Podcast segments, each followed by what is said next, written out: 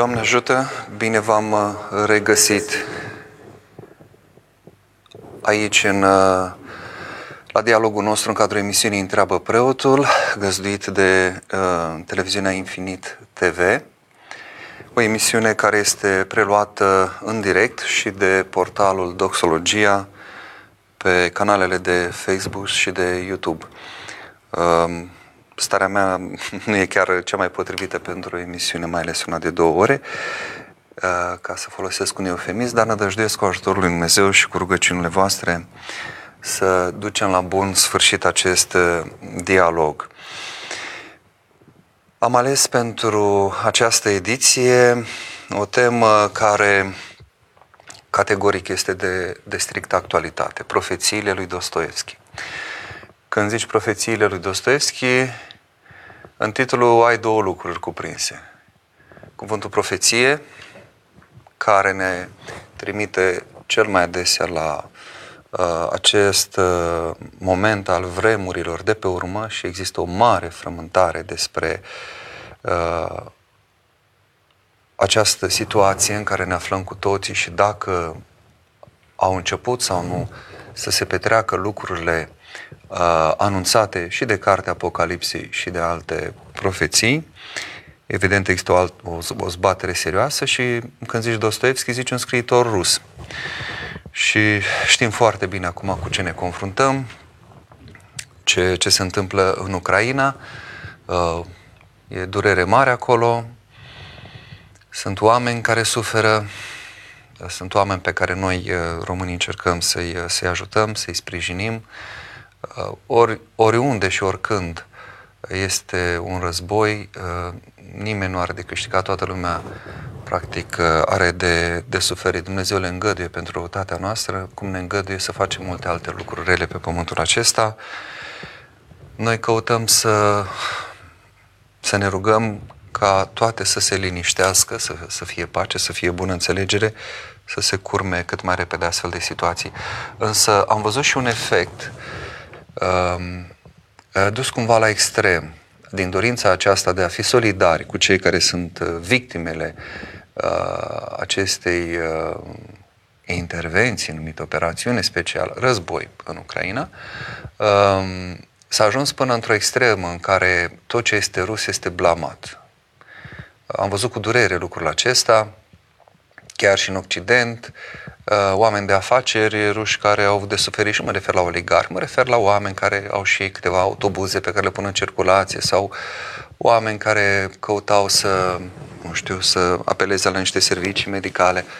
S-a mers până acolo în care s-a vorbit despre excluderea lui Dostoevski dintr-o anumită universitate, să nu se mai studieze, deși era în programă și este în programă. Nu știu la ce concluzie s-a ajuns. Dar uh,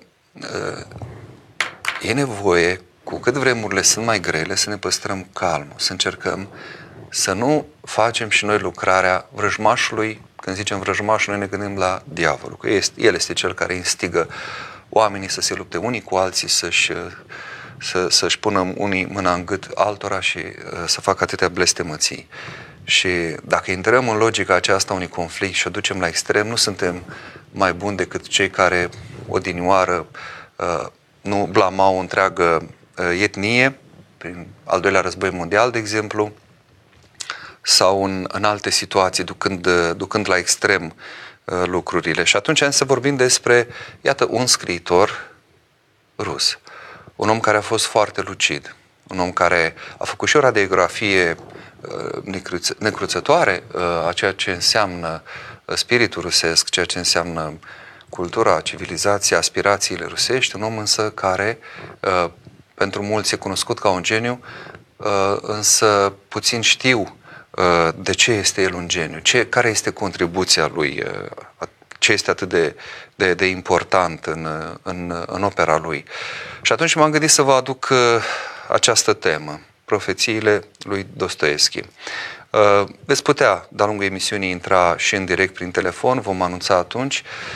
Deocamdată aș vrea să-mi îngăduiți pentru, nu știu, sper 20-30 de minute să vedem cum, cum merge, să discutăm un pic pe această temă, după care dumneavoastră puteți intra în direct pe orice altă temă sau pe aceasta, După cum puteți posta întrebările, mesajele dumneavoastră, aveți acolo, nu văd eu prea bine, a, este inclusiv adresa mea de e-mail,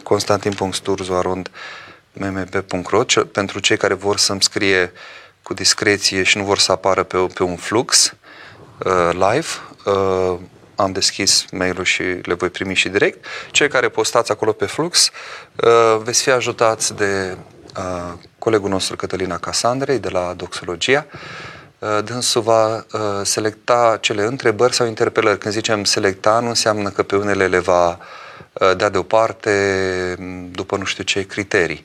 Deci sunt, sunt tot felul de mesaje care curg și care nu vizează neapărat un mesaj, o întrebare, o opinie exprimată. Toate însă care vizează așa ceva vor fi colectate de, de Cătălin, Casandre și îmi vor fi trimise în, în privat, astfel încât eu să mă pot concentra pe a vă răspunde la întrebări. Acum, profeție. Cuvântul profeție. Sensul lui, evident, este unul uh, religios, la bază. S-a mers până acolo în caz, încât acum se vorbește de profeții în domeniul politic și în alte uh, domenii sociale și așa mai departe. Profeție, în mod normal, uh, ne trimite cu gândul la faptul că Dumnezeu transmite prin cineva un ales, un profet, un proroc, uh, care este planul său cu o anumită, un anumit popor, cu o anumită comunitate, sau chiar cu lumea întreagă, când vorbim despre profețiile despre sfârșitul uh, lumii. Dar profeție mai înseamnă și atunci când uh, se pune o radiografie necruțătoare la uh, starea de fapt a societății, da? Uh, până la urmă, tot Dumnezeu este Cel care grăiește și la un moment dat, prin proroc, prin profeți, uh, și asta se întâmpla și în Vechiul Testament și se mai întâmplă până în zilele noastre, indică ca și cum ar pune degetul pe rană, iată, aici este o problemă, aveți nevoie să vă întoarceți către mine, spune Dumnezeu, să, să îndreptați acest lucru, pocăiți-vă, întorceți-vă. Tot uh, este o dimensiune profetică aici în, în astfel de mesaje. Uh, aș uh, mai insista un pic în preambul la ideea aceasta cu privire la profeții. În genere, la apetitul nostru pentru a mai asculta o profeție, a mai citi ceva ce a mai transmis un părinte contemporan sau a readuce în atenție anumite lucruri care s-au spus cu niște ani în urmă. Uh, sigur că de la un creștin se așteaptă discernământ și echilibru. E nevoie să avem grijă ca nu cumva în, în goana noastră de a înțelege ceea ce ni se întâmplă, ceea ce urmează să se întâmple, să ratăm relația cu Dumnezeu. Din punctul acesta de vedere, aduceți-vă aminte că poporul ales înainte de a veni Hristos cunoșteau foarte bine prorocile. Cunoșteau foarte bine, nu? Cei mai buni cunoscători erau farisei, cărturarii numiți în Evanghelie. Și cu toate acestea, cei mai mulți dintre ei, din păcate, l-au ratat. L-au avut pe Mesia în față, despre care au învățat în cărțile lor și n-au putut să-l recunoască. De ce? Pentru că atâta ne concentrăm pe literă, pe niște semne, semne și minuni, nu? Poporul acesta cere semne și minuni și uh, neglijăm o relație vie, autentică cu Dumnezeu. Încât e nevoie să uh, ne mai potolim un pic, să ne liniștim, și să vedem mai întâi care este relația noastră cu Dumnezeu. Așa cum uh, e greșit, și o spun mulți părinți, să insistăm prea mult pe, pe venirea lui Antichrist, pentru că riscăm viața noastră să devină antichristocentrică, adică pe antichrist îl tot avem în centru, îl vedem peste tot și vedem manifestările și este o putere a diavolului care se manifestă în lume și nu e o noutate de la Iov încoace, nu? Citiți și vedeți cum îl îngăduie Dumnezeu și uh, are el planul lui și nu mai suntem cristocentrici, nu mai avem pe Hristos în centru, încât uh, să avem în vedere faptul că important este nu sfârșitul lumii, ci sfârșitul nostru, al fiecăruia în parte. Și asta nu o spun doar eu, o spun, eu o preau de fapt de la oameni cu adevărat îmbunătățiți, oameni care cu adevărat au o voce importantă în biserică. Uh, da, auzim, luăm aminte, dar uh, riscăm să tot interpretăm semne și să ne apucăm și să facem acum, fugim în munți, ne pregătim provizii, ne, am, am auzit deja oameni care își trimit familia în, stră, în, în familia în străinătate să o pună la adăpost, ei înșiși vor să, să plece undeva în Occident, sperând că acolo vor fi la adăpost de un eventual război. Nu e cazul să ne panicăm. Haideți să ne liniștim, haideți să, să avem încredere în purtarea lui Dumnezeu. Ați văzut, chiar și în perioada aceasta numită pandemie, Dumnezeu a purtat grijă și aici am avut, cum să zic, am fost foarte păziți de, de puterea lui Dumnezeu. Mi-am adus aminte ceva acum și vreau să vă zic, să știți că e ceva important. E o relatare, eu uh, nădăjduiesc uh, ca persoana respectivă să pună în scris, urmează să fie rugată să pună în scris mărturia ei cu, cu toate dovezile pe care le are. Uh, despre ce este vorba? Vă aduceți aminte de explozia de la Cernobâl, de acele uh, radiații, nu?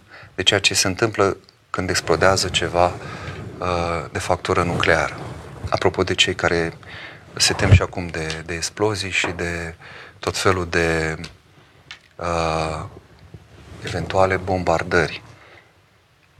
Persoana aceea, o doamnă, care trăiește și, repet, sper să dea mărturia scris, povestește cum în uh, Iași, neoficial, a avut, de la puterea comunistă de atunci, Uh, ca om de specialitate, datoria să măsoare nivelul de radiații. Și se plimba în Iași cu aparatul. Și au văzut că, de exemplu, în centru, în două locuri intra și nivelul radiației, deși era crescut în restul orașului, cum intra în curtea catedralei sau cum intra în curtea mănăstirii Sfinții Trei Erari, radiațiile erau zero oricum, nu, nu, nu depășeau uh, limitele normale. Nu știu, să nu greșesc din punct de vedere tehnic. Era ca și cum nu, era, nu s-a întâmplat nimic. Prima oară a crezut uh, doamna respectivă că s-a defectat aparatul. Și a ieșit iar. Mai întâi a verificat baterii, nu știu ce avea, totul era în regulă. A mai mers în alte părți, iar erau radiații crescute. A revenit în curtea catedralei, iar normale. A mers în curtea la Uh, mănăstirea Sfinții Trerar, iarăși, dar mai ales în curtea catedralei. Înțeleg că acolo a insistat mai mult. Femeia spune că atunci a devenit credincioasă. Că nu credea în Dumnezeu. Când am văzut că locul acela protejat de prezența Sfintei Cuvioase Parascheva, de atâtea rugăciuni, de Sfânta Liturghie, uh, practic este apărat de radiații. Și ce între ce barieră este între uh, Bulevardul Ștefan cel Mare și poarta pe care intri la Mitropolie sau dincolo, poarta din spate? nu e nicio barieră. Da? Decât a rugăciunilor. Încât aveți încredere că ceea ce vă apără este Harul lui Dumnezeu. Este acoperământul Maicii Domnului, sunt rugăciunile Sfinților și este Sfânta și Dumnezească liturghie, este rugăciunea noastră, este împărtășirea noastră cu Sfintele Taine, cu pocăință, cu pregătire, cu zdrobire, cu dezlegare. Acestea sunt lucrurile care ne apără. Sfântul Maslu uh, în astfel de situații. Nu zic să neglijăm lucrurile dacă putem coborâ la subsol sau dacă sunt adăposturi, fiecare sigur să facă ce e de făcut. Dar ce înțelegem din asta e că uh, dacă este credință, Dumnezeu lucrează și ne protejează. Uh, aș mai spune aici la capitolul acesta al, al interesului exagerat pentru profeții și al unei frici, a unei panici care se induce. Este în uh, Epistola 1 către Tesalonicele, în ultimul capitol, în capitolul 5, acolo un loc unde Sfântul Apostol Pavel zice iar despre ani și despre vremuri, fraților, nu aveți nevoie să vă scriem. Nu aveți nevoie, adică nu vă este de folos să vă scriem, să aflați ceva despre ani și despre vremuri, adică despre ce le vor fi. Căci voi înși vă știți bine că ziua Domnului vine așa ca un fur noaptea. Deci, chiar și de ne frământăm, nu aceasta ne este de folos. Uh, Acum, uh, mai este un lucru pe care e nevoie să-l avem în, în vedere. Că unele nenorociri pot fi ținute la distanță și Dumnezeu poate lucra și prin puțini oameni credincioși. Sodoma ar fi fost salvată dacă în cetate s-ar fi găsit de la 50, Avram tot cobora câte 5 până a ajuns la 10 și Dumnezeu a zis, pentru 10 drepți nu voi pierde cetatea. N-au fost 10 drepți, a fost doar Lot cu familia. Și nici măcar toți din familie. Ginerii l-au luat în râs și atunci a ieșit doar el cu cele două uh, fete ale sale. În Constantinopol, când a intrat uh, Mahomed al II-lea, când nu, Imperiul Bizantin, practic uh, o culme a civilizației ortodoxe, uh, a intrat uh, acest cuceritor, uh, Mahomed al II-lea, știm bine, este acea, acea viziune pe care a avut-o după ce el ajunsese, intrase acolo, se instalase foarte bine în palatele uh, bazileilor uh, bizantini și a apărut acea mână cu cinci degete pe, pe perete și nu știa cum să interpreteze și cel care avea să devină Ghenade al doilea patriarh Constantinopolului, pe atunci un uh, monah, numit și Gheorghe Scolaru, i-a tălmăcit după o săptămână de rugăciune că Dumnezeu îi transmite faptul că dacă ar fi găsit cinci drepți în cetatea Constantinopolului, nu ar fi dat-o în mâna lui. Deci, iată, avem repere pe care nu mai trebuie să le mai comentăm prea mult. Uh, apropo de o atitudine care poate fi dusă la extrem vis-a-vis de tot ceea ce este rusesc, nu e ceva nou. Înțelegem omenește niște lucruri, dar noi totuși trebuie să le cântărim creștinește. Una este durerea, compasiunea, una este să condamni hotărât uh, orice acțiune violentă și să aduce aminte răspicat cuvântul Mântuitorului, cine scoate sabia de sabie va peri. Și cu tot altceva este să uh, demonizezi, să diabolizezi, să, să uh, pui la index uh, tot ceea ce ține de, de spațiu rusesc, inclusiv în zona culturală, duhovnicească. Uh, în, uh, într-o prefață pe care o scrie Andrei Pleșu la volumul Sensul Creației al lui Berdeev, el uh, povestește acolo și așa amintește cum uh, zice, și am, chiar am să citesc, am, am pasajul aici ca să nu parafrazez, să nu aveți impresia că inventez eu de la, de la mine. Uh, deci aici spune așa Andrei Pleșu, deci repete vorba de volumul Sensul Creației, apărut la Humanitas. Îmi amintesc, spune Pleșu, de un febril și caracteristic discurs antirusesc al lui Petre Țuțea. N-au ce căuta în Europa niște asiatici care aspiră inutil la civilizație. Chiar citat. Bine, domnule Țuțea, dar Dostoevski a obiectat cineva. Bătrânul a aruncat pieziș o privire nemulțumită și a decretat scurt. Era neamț. Comentează Andrei Pleșu. O încercare disperată de a torpila evidențele, fie și printr-un delirant abuz de autoritate. Evident, Dostoevski nu era neamț, e o sinteză, aș spune, întregii spiritualități rusești, deci componenta aceea uh, sănătoasă și care are un caracter universal. Acum, uh, despre profeții propriu-zis.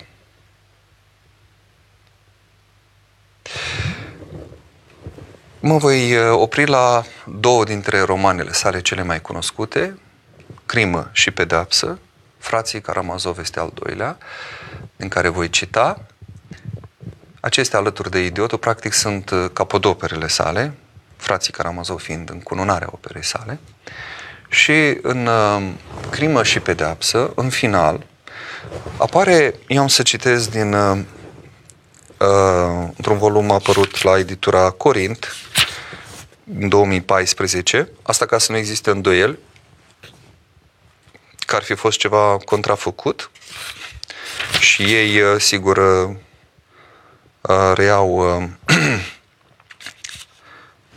traduc în limba română textul lui Dostoevski din 1866. Da, vă dați seama, deci acum vreo 140 de ani, oricum, mai bine.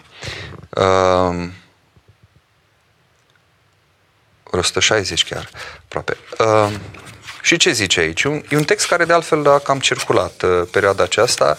Interesant că abia pe finalul cumva al pandemiei a apărut. Uh, e, e, e foarte straniu. cum de apare la final. Raskolnikov, personajul principal de care știți, spune aici uh, Dostoevski, Zăcu în spital, este pagina 586 pentru cei care vor să caute volumul. Zăcu în spital până la sfârșitul postului mare și în săptămâna patimilor. Foarte important momentul. Postul mare, săptămâna patimilor. Ne aflăm în postul mare. În convalescență își aminti de un coșmar pe care l-a avusese pe când zăcea în pat cu febră mare, adesea pradă delirului. Visase atunci că lumea întreagă era osândită să cadă victimă unei molime înfiorătoare, nemai văzută și nemai auzită, care iscată în străfundurile Asiei, se abătuse asupra Europei. Toți erau condamnați să piară, în afara unui număr restrâns de privilegiați. Apăruse o specie nouă de trichine, niște vietăți microscopice care pătrundeau în trupul omului. Acești corpusculi erau înzestrați cu rațiune și voință. Oamenii în trupul cărora izbuteau să se acieze, turbau și își pierdeau mințile. Dar niciodată, niciodată până atunci, niște ființe umane nu se socotiseră mai înțelepte, nu fuseseră mai sigure că erau depozitarele adevărului ca indivizii contaminați. Acestora li se părea că nici când nu existaseră verdicte, legi științifice, convingeri morale și credințe mai infailibile ca ale lor. Sate întregi, orașe întregi, popoare întregi se molipseau și credeau, cădeau pradă nebuniei. Toți erau agitați și nu se mai înțelegeau om cu om. Fiecare credea că el singur stăpânește adevărul adevărat și uitându-se la ceilalți pe care îi credea rătăciți pe căi greșite, era cuprins de disperare. Se bătea cu pumnii în piept, îi implora plângând și frângându-și mâinile. Oamenii nu mai știau ce e bine și ce e rău, pe cine să condamne și pe cine să absolve de vină. N-am să insist pe aspectul acesta al uh, unei legături, sigur. Lucrurile nu au stat chiar așa în pandemie, deși fost, sunt multe ca să spun așa, similitudini, anumite aspecte în anumite proporții s-au regăsit. Poate să fie sau nu ceva despre ceva care va veni sau, sau pur și simplu poate este, așa a fost inspirat este să, să scrie. Cert este că are legătură cu vremurile uh, noastre și cu ceea ce va fi în, în vremurile de pe urmă, pentru că spre asta ne îndreptăm cumva. Adică va fi așa un soi de uh, fanatism generalizat, o incapacitate de a dialoga. Uitați-vă numai la ce se întâmplă în spațiul românesc, dar e valabil cam peste tot. Toate, chiar și în popoare mari, civilizate, uitați-vă și în Statele Unite și în alte popoare, cum există această dezbinare. Uh, punțile, dialogurile adesea sunt aruncate în aer. Oamenii nu se poziționează diferit și dialogul este rupt. Uh, și fiecare, evident, este foarte convins că deține adevărul. Uh, acum, sigur, nu spune nimeni că nu poți avea o încredințare și nu poți mărturisi adevărul cu amare. Când, când dă mărturie despre Dumnezeu, nu putem să ne lăsăm intimidați și să facem rabat în dialogul nostru. Hai să vedem da ce spui și tu. Însă, nici nu putem să fim așa de categorici și să infierăm din start pe cineva care e de altă credință sau de altă etnie decât noi. Doar pentru că uh, nu este creștin sau nu este ortodox. Avem nevoie să ne uităm un pic în spate, să vedem ce s-a întâmplat, de-a lungul timpului, să vedem apostolii, cum au procedat, cum a procedat apostolul Pavel în uh, Areopagul din Atena, când a plecat de la faptul că ei sunt evlavioși, deși erau idolatri, aveau temple pentru toți zei și a zis că bine, eu am să vă vorbesc despre zeul necunoscut, că văd că aveți mare evlavie, evlavie voi. Și tot așa sunt modalități de a intra în legătură cu, cu cei care sunt de altă credință decât noi, și de a da mărăturie astfel încât să pornim de la ceea ce este bun acolo sau de un loc unde ei sunt deschiși cât de cât. Pentru că Dumnezeu lucrează cumva în, peste, în, peste tot în lume, lucrează în tot omul, sigur. Una este să te deschizi, să primești credința revelată, nu să primești pe Hristos ca Mântuitor și să ai deplinătatea Harului în biserica una, nu mai multe, uh, și cu totul altceva uh, este să te apuci acum uh, să vezi peste tot numai uh, eretici, numai păgâni și numai pierduți. Nu trebuie. Sunt oameni într-o anumită stare spirituală. Uh, în prologul Evangheliei după Ioan se spune clar că El, cuvântul lui Dumnezeu Iisus, de pe care, despre care vorbește, despre cuvântul care era la început, uh, la început era cuvântul, cuvântul era la Dumnezeu și așa mai departe, zice și luminează pe tot omul care vine în lume, pe tot omul care vine în lume. Nu zice pe cei care cred, pe cei care îl primesc, pe cei care sunt aleși. Nu, pe tot omul care vine în lume luminează.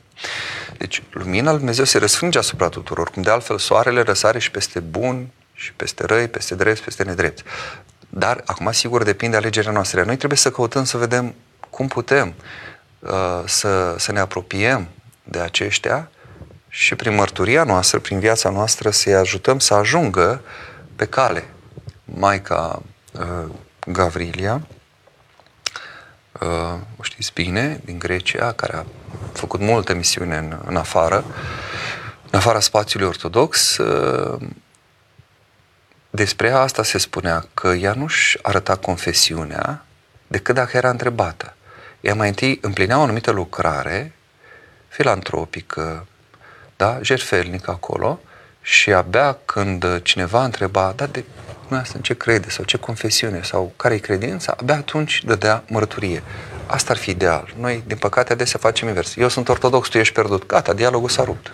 Bine, și el va fi și mai înverșunat, tu vei fi și mai fanatizat și vei avea impresia că ești grozav doar pentru că te-ai născut ortodox și s-a terminat tot. Nu mai e nimic, nicio cale de uh, comunicare. Al doilea volum, Văd că deja am trecut uh, sau ne apropiem de jumătate de oră de emisiune și cred că încep să curgă întrebările, ceea ce e foarte bine, mai este timp să se mai adune. Spuneam de frații Karamazov.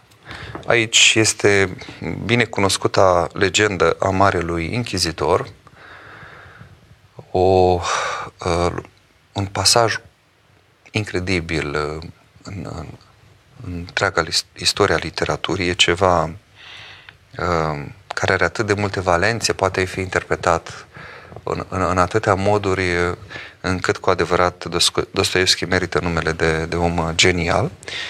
Și în uh, această legendă și-a pus amprenta asupra practica întregii spiritualități rusești, a Uh, nu doar în zona aceasta culturală, filozofică, ci chiar în zona bisericească. De altfel, uh, uh, Paul Evdokimov, în volumul său Hristos în gândirea rusă, spunea că, și am să citesc, legenda Marelui Inchizitor sintetizează toate ideile religioase ale lui Dostoevski și face bilanțul viziunii sale fulgurante. Cadrele istorice ale legendei nu sunt decât un semn convențional cu scopul de a semnala realitățile transcendente ale istoriei. Legenda nu se raportează la evul mediu, ci la istoria de mâine. Iată și Evdochimov se sizează că ar fi aici o dimensiune profetică. Uh, sigur că subiectul legendei este unul cu evidente conotații satologice, nu?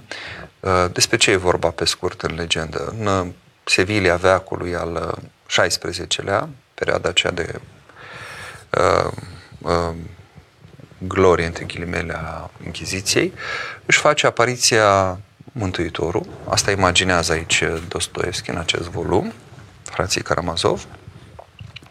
Și uh, el uh, este aclamat de mulțime, este primit, sigur, săvârșește minuni, cum a și făcut și prima dată când a venit pe pământ, când s-a întrupat, doar că Marele Închizitor, un bătrân de vreo 90 de ani, îl arestează. Îl duce în închisoare și acolo îi ține un întreg discurs, pagini întregi, în care Marele Închizitor, da, reprezentantul uh, oarecum al uh, ceea ce însemna instituție bisericească, uh, în secolul acela și în spațiul acela, uh, îi reproșează foarte multe lucruri Mântuitorului. Dar, în esență, îi reproșează faptul că atunci când a fost ispitit în pustiul Carantaniei, nu? După botez, știm bine că Mântuitorul a stat 40 de zile și 40 de nopți în pustiu, a postit, da? ceea ce înseamnă că nu a mâncat nimic, iar la urmă ă, se spune a flămânzit. E momentul în care Mântuitorul își arată umanitatea sa, pentru că el avea puterea și am observat cu uimire cum oameni care sunt de multă vreme în biserică, oameni catehizați, oameni citiți, încă nu pot accepta faptul că în Hristos, de fapt, au fost două firi umană și sunt două firi, umană și divină, și că fiecare uh, se manifestă în aceeași persoană, dar cu toate ale firii și cu cele două voințe, voință omenească și voință divină. Hristos pe cruce a suferit nu ca Dumnezeu, ci ca om, în chip de plin. Și n-a lăsat Dumnezeirea să îndulcească suferința, să fie o suferință aparentă și nu s-a cruțat pe sine cu nimic. Deci pe cruce Hristos și în toată perioada pătimirii, că noi tot zicem de Golgota, dar de fapt uh, Golgota este propriu-zis un accent pe suferința trupească, însă suferința sufletească începe în grădina Ghețimanii. Acolo Hristos pătimește, uh, știm bine, uh, starea de tensiune care era, în care era îl face să transpire cu, iar sudoarea se amesteca cu picături de sânge, pocneau efectiv vasele de sânge, de, de, de tensiune, atâta tensiune uh, era acolo. Și iar rostește acele cuvinte, păi, Părinte, de este cu putință să treacă paharul acesta de la mine. Dar nu. Și o spune de trei ori. Aici este manifestarea firii omenești. Și această fire omenească se supune și voința omenească se pleacă, voi Dumnezeu spunând, dar nu cum voiesc eu, ci cum voiești tu. Însă El a cuprins toate, El a pătimit toate. Nu este ceva de ce noi am trăit și El să nu pătimească. Atenție, nu înseamnă că El a păcătuit, nu înseamnă că ceva din ceea ce am, tot ce am păcătuit, noi a păcătuit. Nu, nu avea nevoie să păcătuiască, pentru că El a asumat urmarea păcatului. Că până la urmă, hai să vedem, uh, care parte e problematică? Păcatul sau urmarea păcatului? Ce ți este uh, mai greu? să bei uh, în fiecare zi alcool până cazi lat sau să dai în ciroză sau într-un cancer hepatic sau ceva și să suferi la... Da? Deci, una este păcatul care este amestecat cu plăcere, însă problema mare este efectul pe care îl are păcatul. Acolo este durerea mare. Nu? Una este să desfrânezi și să cauți plăcerea în desfrânare, în pornografie, în ce mai cauți, și alta este apoi să suferi Uh, de pe urma acestei patim. Se împătimește ființa ta, mai ales trupul tău și atunci uh, începi să ai uh, tot felul de probleme. Ei bine, Hristos a luat partea grea, dureroasă, urmarea. N-a păcătuit, a luat însă toate urmările păcat. Tot păcatul omenesc l-a asumat. Tot a trăit acolo. Toată răutatea care există, El a lăsat-o să vină asupra Lui. Am piedicat și pe Petru să scoată sabia, cum ziceam, avertizându-l că cine scoate sabia de sabie va, fi, va pieri. A zis, aș putea să chem 12 legiuni de îngeri să mă apere și nu fac asta, deci nu a vrut să se protejeze absolut deloc, să se apere deloc, n-a folosit deloc puterea lui divină, ci a lăsat doar dragostea lui uh, să copleșească durerea. Deci, cu fiecare suferință, dragostea se arăta și mai deplin, până s-a arătat în chip de plin pe cruce, când a zis Părinte, artele lor că nu știu ce fac și toate celelalte. Acum, legenda Marelui Inchizitor. Spuneam de ispitiri. Știți, acele momente sunt relatate și la Matei și la Luca în capitolul 4. Ehm, la Luca sunt inversate ultimele două față de Matei. Prima, când îl duce, când îndrăznește așadar ispititorul să, văzându-l că flămânzește, zice, stai un pic, aici e om. El s-a tot ferit, știind că este Fiul lui Dumnezeu, dar când a văzut că ă, flămânzește ca un om oarecare, zice, a, cui momentul? A, deci el poate că îl agăți, poate că îl, ă, îl prind. cu ceva. Și a zis, iată, dacă tu ești Fiul lui Dumnezeu, zic capetele să se facă pâini. El spera că în felul acesta să-l, să-l prindă că este doar om și nu este și Fiul al lui Dumnezeu sau uh, oricum căuta să-l, să-l verifice cumva, să-l testeze. Și Mântuitorul îi răspunde, nu numai cu pâine va trăi omul, ci cu tot cuvântul care este din gura lui Dumnezeu. Apoi uh, vine uh, cea de-a doua ispită. Îl duce pe aripa templului. Um, acolo uh, îi spune, iată, aruncă-te jos, că scris este, îngerilor să-i va porunci pentru tine și te vor ridica pe mâini ca nu cumva să izbești de piatră piciorul tău. Iar îi dă replica Mântuitorul și respinge și această ispită, să nu ispitești pe Domnul Dumnezeul tău. Și în fine, cea mai interesantă dintre ele, cea mai uh, grozavă, practic, dintre ispite, cea de-a treia, când îl duce pe un munte înalt, îi arată toate împărățiile lumii. Și acolo îi zice, iată, îi zice satana, toate acestea ți le voi da ție dacă vei cădea înaintea mea și te vei închina mie. Și reacția uh, Mântuitorului știm, piei satanul, nu? Că scris este Domnului Dumnezeului tău să te închini și lui singur să-i slujești. Iată, diavolul nu are o problemă cu faptul de a lăsa pe Hristos să împărățească. Când i-a zis că îți dau ție toate astea, tu nu mă închine-te mie, atât aș cer. Închine-te mie, în rest, fă ce vrei pe lume. Fă astfel încât să fie doar dreptate, doar pace, uh, să fie judecată dreaptă, să fie bunăstare, să fie sănătate. Fă ce vrei tu. El nu are o problemă cu asta.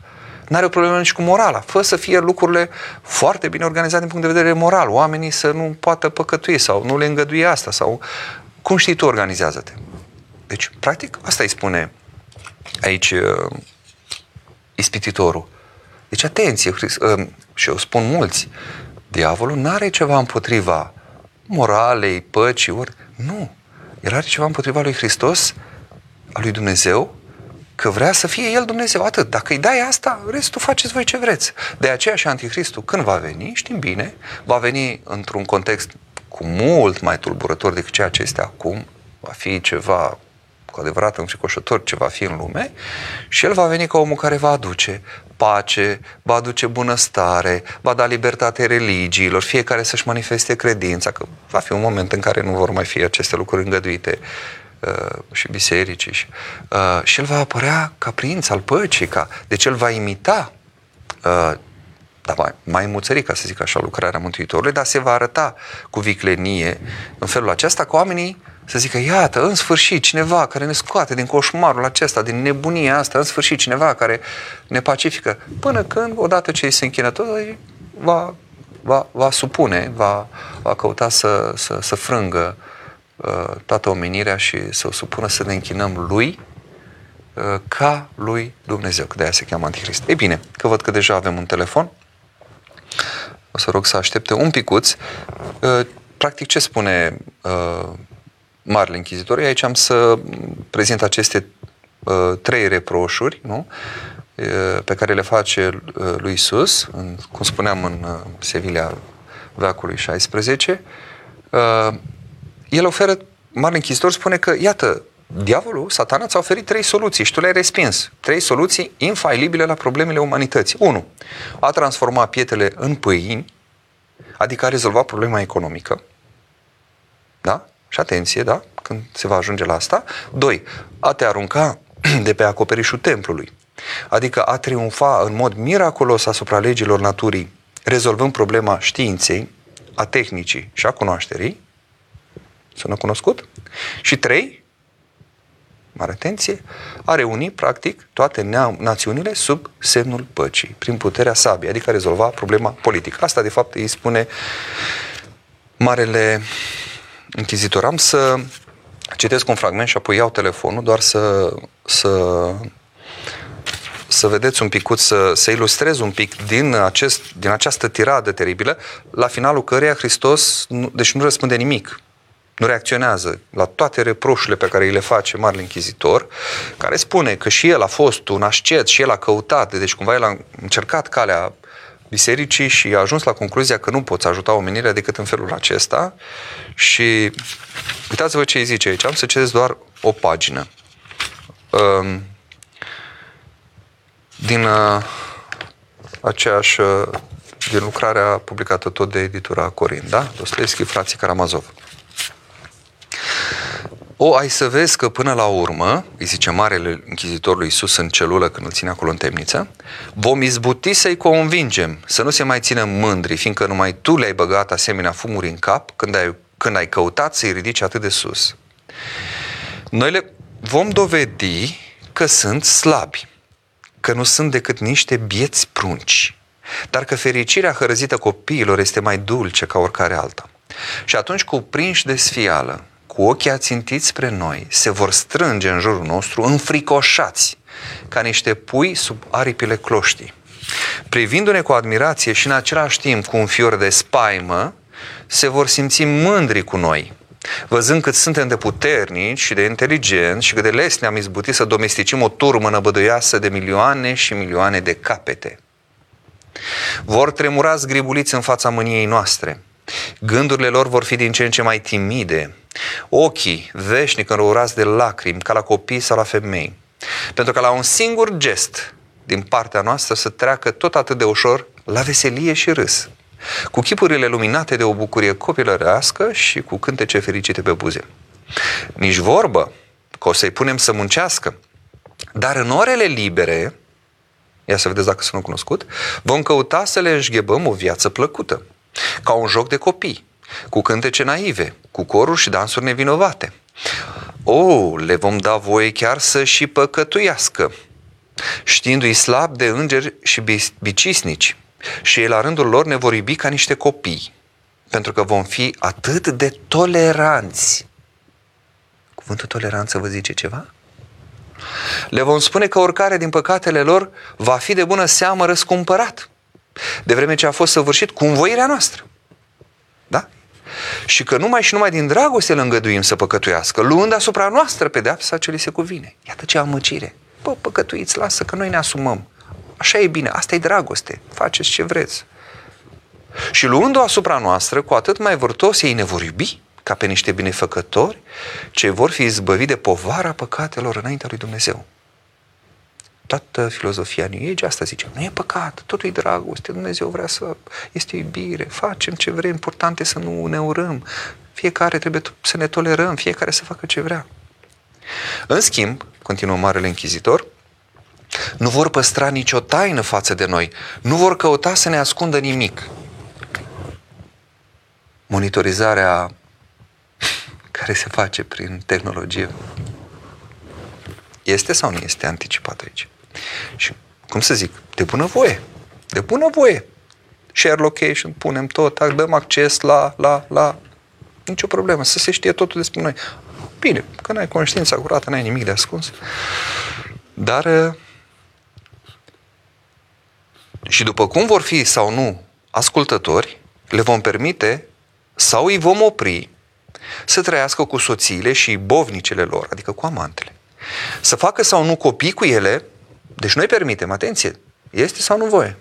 Nu? Uh, cum se cheamă asta? Planning. Și ei se vor supune cu dragă inimă. Fericiți. Sexualitate debordantă. Nu, n-ai povara unui copil care vine, o sarcină. Cele mai chinuitoare secrete, ce le apasă conștiința, ei vor veni să ne le mărturisească nouă, dezvăluindu-ne tot, absolut tot ce au pe suflet și noi îi vom dezlega. Iar ei vor fi bucuroși să se încreadă în cuvântul nostru, pentru că bizuindu-se pe noi vor scăpa de o grijă împovărătoare și de înfricoșatul chin la care îi supune în momentul de față necesitatea de a alege singur și în deplină libertate. Libertatea este un chin, este o povară. Dar de ce să aleg eu? Nu e mai bine să aleagă alții pentru mine? Și asta ar fi uh, practic uh, interpretarea, nu?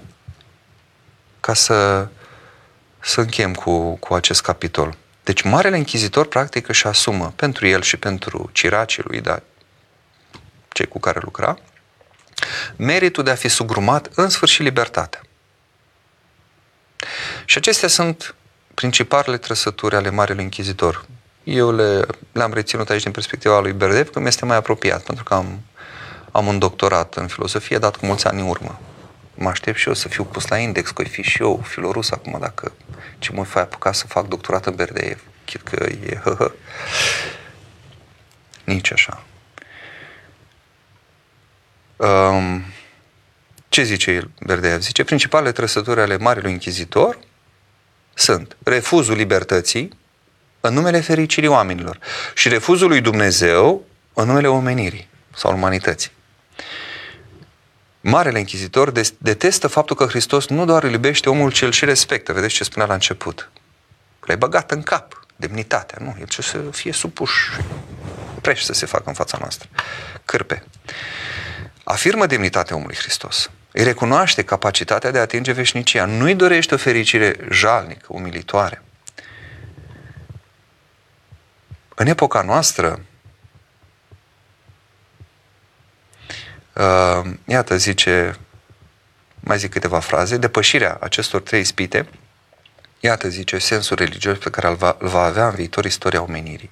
Aceea de a nu se supune pâinii pământești, da? adică nu mă fac rob stomacului, și a tot ceea ce înseamnă plan economic, de a nu-și oferi conștiința unei autorități pământești. Totul până la conștiință și la alegerea mea liberă. Nu poți să-mi impui orice. Ba, sunt reguli, respectăm, sunt legi, dar nu până, până la un punct. De a nu se uni toți într-un stat pământesc puterea unui cezar. Iată misiunea, zice aici.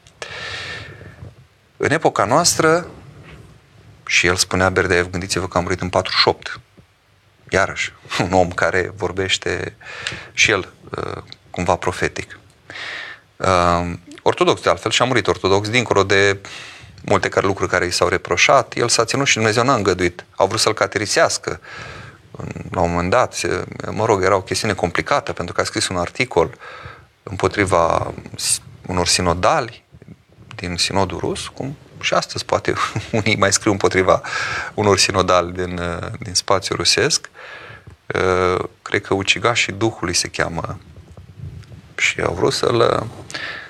Dar nu le-a ajutat Dumnezeu să, să, să le excludă din, din biserică.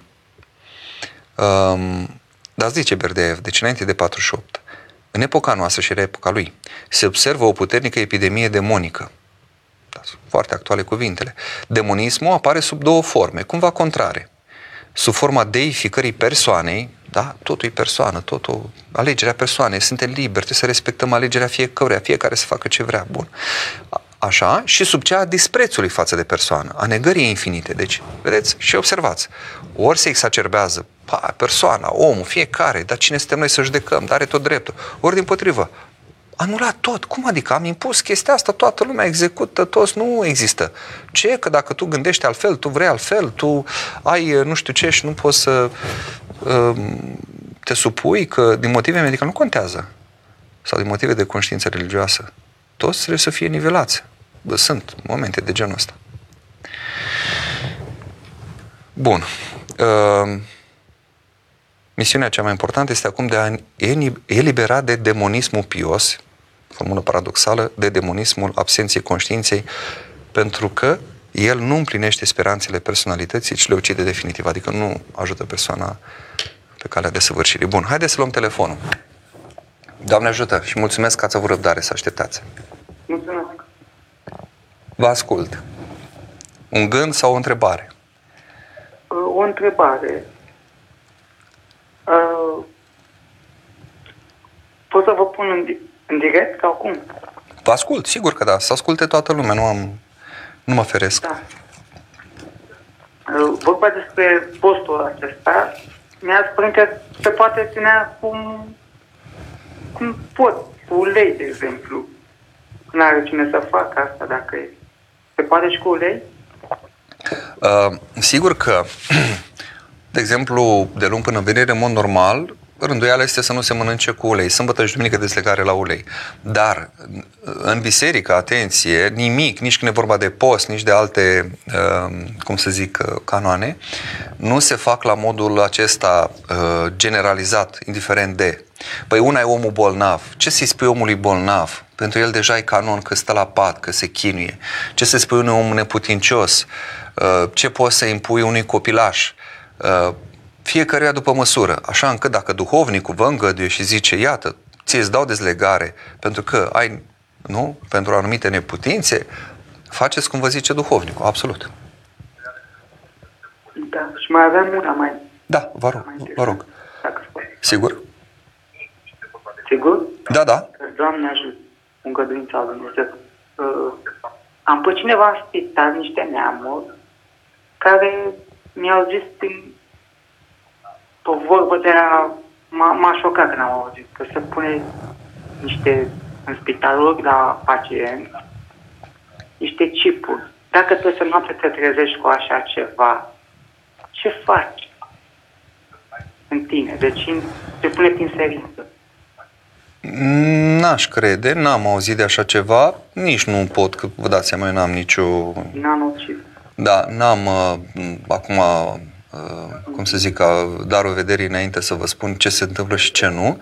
Ce pot să spun este că, din punct de vedere religios, și dacă ar face lucrul acesta, Uh, nu poate să conducă la o înrobire a sufletului și nici măcar să aibă o putere asupra trupului dacă noi ne vedem de credința noastră, de spovedanie și de împărtășanie.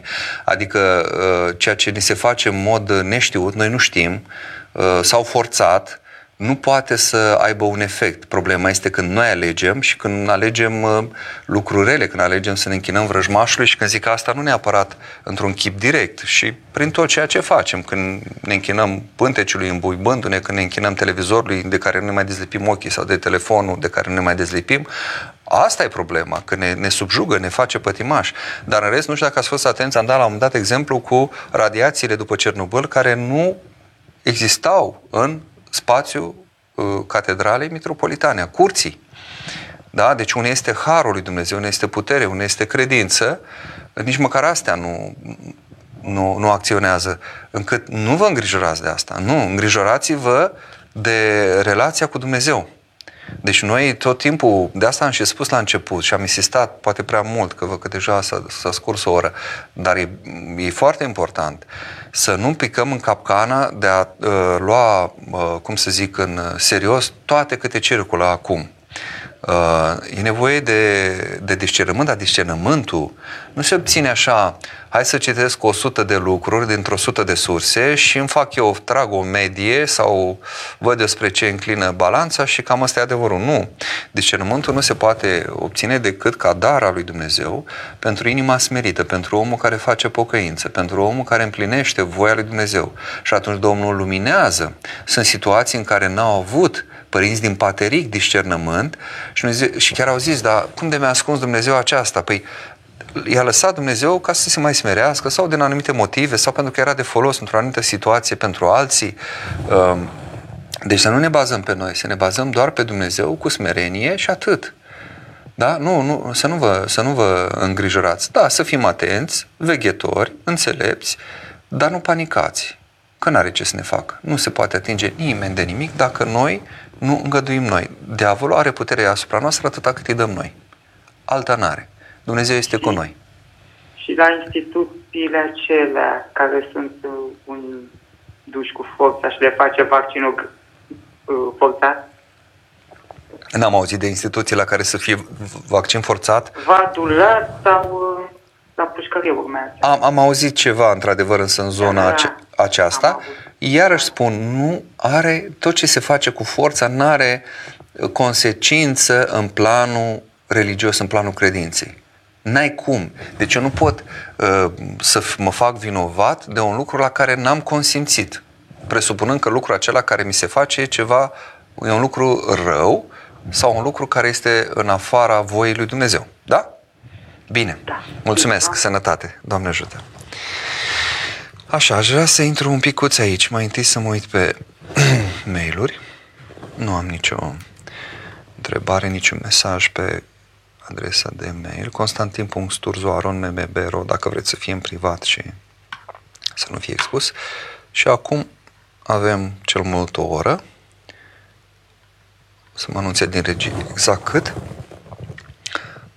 Pentru a răspunde la întrebări sau a intra în dialog cu dumneavoastră numărul de telefon uh, pentru că poate cei care sunteți, uh, de fapt cred că este postat, nu știu, n-am intrat pe, pe flux, să văd un picuț. Uh, este un număr de, de fix. Am să intru și eu acum un picuț în, uh, în direct.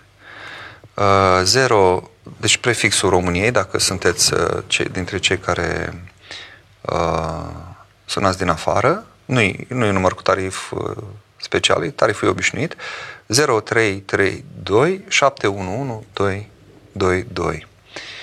Uh, să vedem dacă pot intra și eu pe, pe live. Dacă nu, oricum uit pe ceea ce a selectat aici Cătălin uh, Casandrei. Bun. Am reușit cumva să ajung și aici. Mai întâi, Mihaela, Doamne ajută, nu e bine a profeții, scrie în Eremia, în mâna Domnului este decizia viitorului, nu noi decidem viitorul. Adică nu este bine a ghici. În sensul ăsta nu este bine a profeției. Uh, uh, și numai acolo unde este încredințare, este Duhul lui Dumnezeu, nu oricine să apucă așa la orice... Uh, am dat exemplu unui scriitor, dar este un om cu, cu o anumită viață, cu o anumită trăire, un om care a primit uh, mult har de la Dumnezeu de a putut uh, să aibă niște, niște intuiții. Uh, dar spune Sfântul Apostol Pavel în epistola către Tesaloniceni, prorociile să nu le disprețuiți, deci să fim atenți, să nu cădem iarăși nici în extrema deci nici să fim toată ziua numai cu profeții și cu exagerări, dar nici să le disprețuim, pentru că Dumnezeu ne mai zgâlție un pic, ne mai transmite anumite lucruri, să transformăm totul în, în pocăință și în de nădejdea pe care să o punem doar la El și nicăieri în altă parte, deci doar la Dumnezeu. Pentru că așa cum zicea Părintele Rafael Noica și o zicea cu mult timp în urmă, cred că eu am auzit-o într-o conferință de prin 2018, dacă nu mă înșel, ținută în Franța, cred că la Limur, acolo unde este centrul metropolitan, și spune acolo, dar fără să Uh, cum să zic, ne panicheze, fără să o spună cu o voce deznădăjduită, spune, da, răul în lume este atât de bine organizat că nu avem nicio șansă cu mijloace omenești. Deși ceva, ceva tot s-a mai făcut și sigur că Dumnezeu lucrează și prin mijloace omenești, nu în sensul acesta, dar uh, la nivel global vreau să spun. Dar Părintele Rafael insistă pe faptul că Dumnezeu este cel care Uh, ne poate ajuta și poate tocmai de asta Dumnezeu a îngăduit răului să ia atâta amploare uh, ca noi să ne lipim cu adevărat doar de el și să biruim. Vă aduceți aminte în Vechiul Testament de multe ori uh, evreii își mai puneau nădejdea în numărul lor, mai făceau câte un recesământ, mai să vadă sau în lupte. Este chiar un moment în care Dumnezeu tot reduce din oaste, tocmai ca să fie un număr mic și ei să nu pună seama uh, să nu pună victoria pe seama forțelor, a numărului, a pregătirii militare, ci doar exclusivitate pe seama lucrării lui Dumnezeu. Despre asta este vorba. Uh, apropo de bătării și au câștigat în Vechiul Testament uh, urmașii lui uh, Avram multe, multe astfel de bătălii cu puterea lui Dumnezeu. Inclusiv aduceți aminte cel mai cunoscut exemplu, cum egiptenii care îi urmăreau pe uh, cei care în sfârșit au primit uh, îngăduința să plece de acolo, din, din robie cu Moise și în Marea Roșie, cum pur și simplu, Marea Roșie a înghițit. Marea Roșie care s-a despicat când a trecut Moise cu cei care l-au urmat și care apoi, când au ajuns călăreții lui Faraon și toată oștirea, i-a înghițit pur și simplu. Iată, lucrează Dumnezeu. Ce a trebuit să facă ce au, ce au trebuit să facă ei? Decât să aibă credință, să urmeze, să asculte de cuvântul lui Dumnezeu transmis lor prin Moise, un om care să s-a dovedit cu adevărat a fi ales al lui.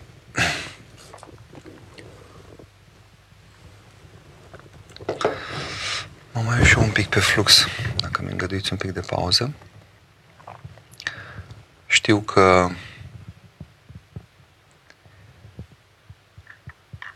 Uh, n-am mai fost de multe misiuni și durează un pic până când se, se refac niște legături și dumneavoastră să intrați iarăși. Adrian, cu mult timp în urmă, eram pasionat de scrierile lui Dostoevski, încât am citit tot ce a scris inclusiv jurnal de scriitor. Mă și o bucuria să-l citesc în, în manuscris pe vremea aceea, colaboram cu Polirom și chiar uh, eram student și ca să mai câștig un bănuț culegeam, uh, eram printre puținii care nu mulți aveau calculator pe vremea aceea și culegeam și am avut bucuria chiar să mi se dea să culeg textul acesta, traducerea textului acestuia, jurnal de scriitor al Dostoevski. Am fost tentat chiar să-l divinizez pe Dostoevski, ei, nici chiar așa, și să consider că tot ceea ce a scris el este adevărat, corect, inspirat de sus. Am fost contrariat atunci când în jurnalul său scriitorul făcea anumite pronosticuri asupra situației politice și sociale din Rusia. Cu trecerea vremii, lucrurile au evoluat taman pe dos față de cum prevestea Dostoevski. Anume, este vorba fix despre amplarea pe care a luat-o bolșevismul, comunismul Rusia secolului 20. Lucru despre care scriitorul spunea că nu se va întâmpla niciodată, încercând să susțină această idee cu un surplus de argumente. Mai apoi am aflat că Dostoevski mai și fuma. Ați fi surprins să aflați câți oameni care s-au dovedit a fi cu viață sfântă au fumat. Și atunci mi-am reformulat viziunea despre el, considerând acestea cum să privim prorocile lui Dostoevski. Paranteză, mi-aduc aminte că în facultate, la regie de film, frumos, o profesoară entuziasmată, aducând argumentul un cadru dintr-un film de Tarkovski, care conținea o filă dintr-un calendar cu o dată încercuită, ce ulterior a coincis cu data morții regizorului, vorbea studenților despre puterea de predicție a cinematografului, adică conferea aceste arte a filmului o aură magică pe care nu cred că neapărat o are. Ce părere aveți? Ei, evident că sunt și filme care anticipează multe lucruri, sunt și filme foarte inspirate, um, care ne ajută să înțelegem anumite aspecte din ceea ce înseamnă viața, condiția umană. Um, recent am, uh, am vizionat și chiar cu câțiva ucenici și am comentat un pic, de exemplu, un film pe care probabil mulți nu-l bagă în seamă, Castelul de sticlă, în 2017, cu Woody Harrelson, un rol principal, parcă, da? Și un film care nu e un film, nu e, nu e ceva religios, în, cel puțin în, în aparență, nu în, dar un film în care, cu adevărat, dincolo de drama unei familii și de ceea ce au trăit ei și de, cum să zic, uh, uh, felul în care au ales să trăiască părinții cu patru copii, cu libertate greu de înțeles și, mă rog, combinată și cu multe uh, lucruri din zona patimii, a, a adicțiilor. Totuși, acolo erau uh, foarte multe căutări și am văzut acolo condiția omului care tânjește să ajungă la, la, la Dumnezeu, simte că nu conformismul cu această lume Uh, te, te ajută cu ceva, că nu despre asta este vorba, ci ai nevoie să, să ieși, să, să te rupi de cadrele acestei lumi și să tânjești după ceva mult mai înalt, mult mai adânc, dar te prăbușești tocmai pentru că nu ai reperul propriu-zis de ce înseamnă să ai credința cea adevărată, să ai legătura vie, adevărată cu Dumnezeu, dar frământare și căutare este peste tot, în toată, în toată omenirea, indiferent că sunt din spații culturale creștine sau necreștine, încât nu vorbesc, nici, niciunde nu este o generalizare, putere de predicție a cinematografului, nu. Dar că sunt filme care pot anticipa sau care uh, problematizează uh, la modul genial, da, categoric. Tarkovski, sigur, are multe alte filme cu, dincolo de secvența de aici. Uh, și cu Dostoevski, cum să privim? Păi, să nu judecăm un om după, după niște slăbiciuni și după... Uh, au fost și mulți oameni cu, cu viață sfântă, de exemplu, care au avut uh, opinii politice, s-au implicat, adică, ca să zic așa, au jucat pe teren străin și acolo au pierdut. Dar ei au rămas în calendar, chiar dacă au greșit. Uh, iată, el, el uh, n-a profețit despre ce va fi în Rusia, dar, spre exemplu, Berdeev a profețit, deși el a murit în 48 și un om care recunoaște că Dostoevski l-a, i-a dat impulsul și nu, nu numai lui, deci foarte mulți. Practic de la Dostoevski, așa cum în filozofie Kant e un moment clar de cotitură în istoria filozofiei, nu se mai poate face abstracție de el după Kant. Totul se schimbă în filozofie, așa după Dostoevski, totul se schimbă practic în cultura, în gândirea, în spiritualitatea rusă. Uh, și acest uh, Berdev, de exemplu, anticipa, spunea la un moment dat, arăta că bolșevismul, deși el a fost marxist în tinerețe, într-un sens cumva ingenu, și aici cu marxismul e întreagă discuție, spunea că marxismul a îmbrăcat masca unui, unui fals creștinism Uh, da? Deci ceea ce se întâmplă acolo este o, o, o, de fapt o caricaturizare, o pervertire a creștinismului, nu? Cu tot să fie egal, cu toată lumea să aibă aceleași lucruri, cu o, uh, epoca de aur, vă aduceți aminte și la noi în, în, în spațiul românesc, uh, dar el a spus clar că aceasta n-are cum, decât uh, din interior se va prăbuși și așa s-a și întâmplat.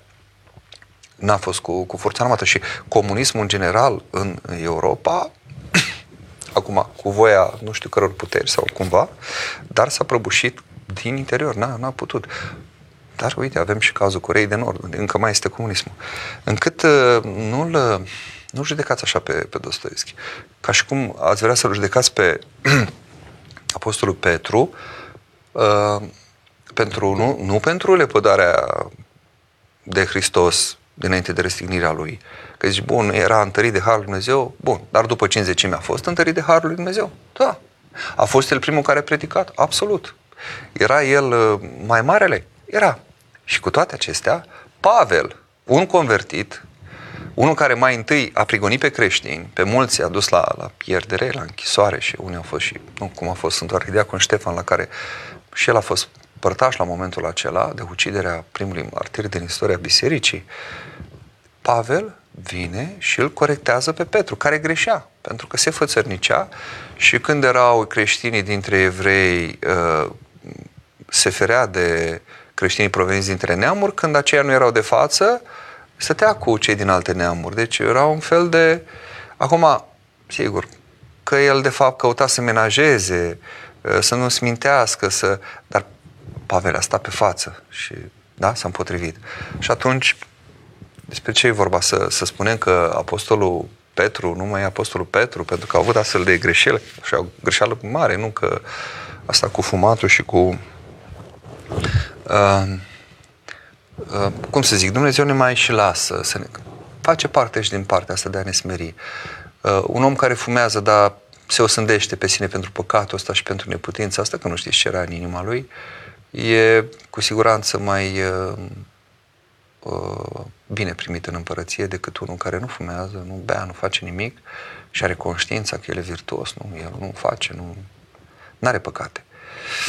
S-ar putea să nu poți intra, pentru că acolo e o mândrie atât de subtilă încât uh, cred că mai avem un telefon, nu? A ieșit, a ieșit din... Dar uh, vă readuc, aminte, mă iertați că am un... Așa, uh, numărul de telefon, la, dacă doriți să puteți să vreți, să vreți să intrați în direct, 0332 711 222. A venit și o întrebare pe mail.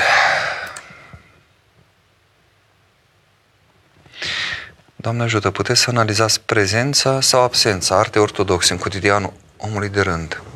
Mă refer la filmele ortodoxe, muzică ortodoxă, literatura ortodoxă, comparativ cu ceea ce ne prezintă cultura vestică, care are un mod de gândire neortodox, ca să nu spun ateu. Cum putem contracara această artă ce vine din vest? Așa este, uh, a decăzut foarte mult arta, știm bine acum faci, uh, iei o pânză albă, un rămez și pui un punct undeva și zici, acesta este un tablou. E, și poate să aibă și o valoare foarte mare, se vinde. E artă, a pus un punct negru, dar de ce l-a pus acolo, la distanța aia, dar ce vrea să zică, dar ce cu albul ăsta imens, dar cu punct... Și întreagă discuție aici, asta e artă. Nu zic o fi, nu dai eu cu părerea neapărat acum, dar e clar că găsim din ce în ce mai puțină arta autentică, pentru că căutarea, frământarea, dorul după Dumnezeu se estompează foarte mult prin uh, faptul că lumea este din ce în ce mai uh, împătimită, înămolită în cele uh, care țin de satisfacerea unor patimi, de orgolii, de Uh, și arta autentică o, o sesizez imediat. Și eu încă mai găsesc, uite cum e acest film, Castelul de sticlă, de care v-am zis. Vă mai pot da foarte multe exemple uh, Uh, deci recente, nu vorbim de filme vechi, nu vorbim de cărți vechi, deci încă mai sunt, sunt inclusiv oameni, sunt, um, uh, ca să zic așa, nu știu, psihoterapeuți, de exemplu, am găsit oameni care au niște intuiții fantastice. Se vede că acolo, adică de multe ori poți lua cuvintele unora și zici, dacă nu-i spui de unde este, spui, ia, cine a spus lucrul ăsta? Zici că a spus vreun părinte ortodox, ceva, Adică găsești și astfel de, de lucruri, dar pe ansamblu aveți dreptate, așa este, e, direcția nu, nu e bună deloc și nu se încurajează arta autentică, ca să luăm doar exemplu filmului, ați văzut ce se întâmplă la Oscar, unde se împun tot felul de reguli, să ai șanse să intri în competiție dacă trebuie să ai personaje de o anumită culoare sau de o anumită etnie sau de orientare LGBT sau tot felul de nebunii de genul ăsta. Deja nu mai e artă. Um, cum putem noi contracara? Păi, cum am făcut-o și până acum. Uh, insistând foarte mult pe, pe arta cu adevărat autentică, pe icoana uh, făcută.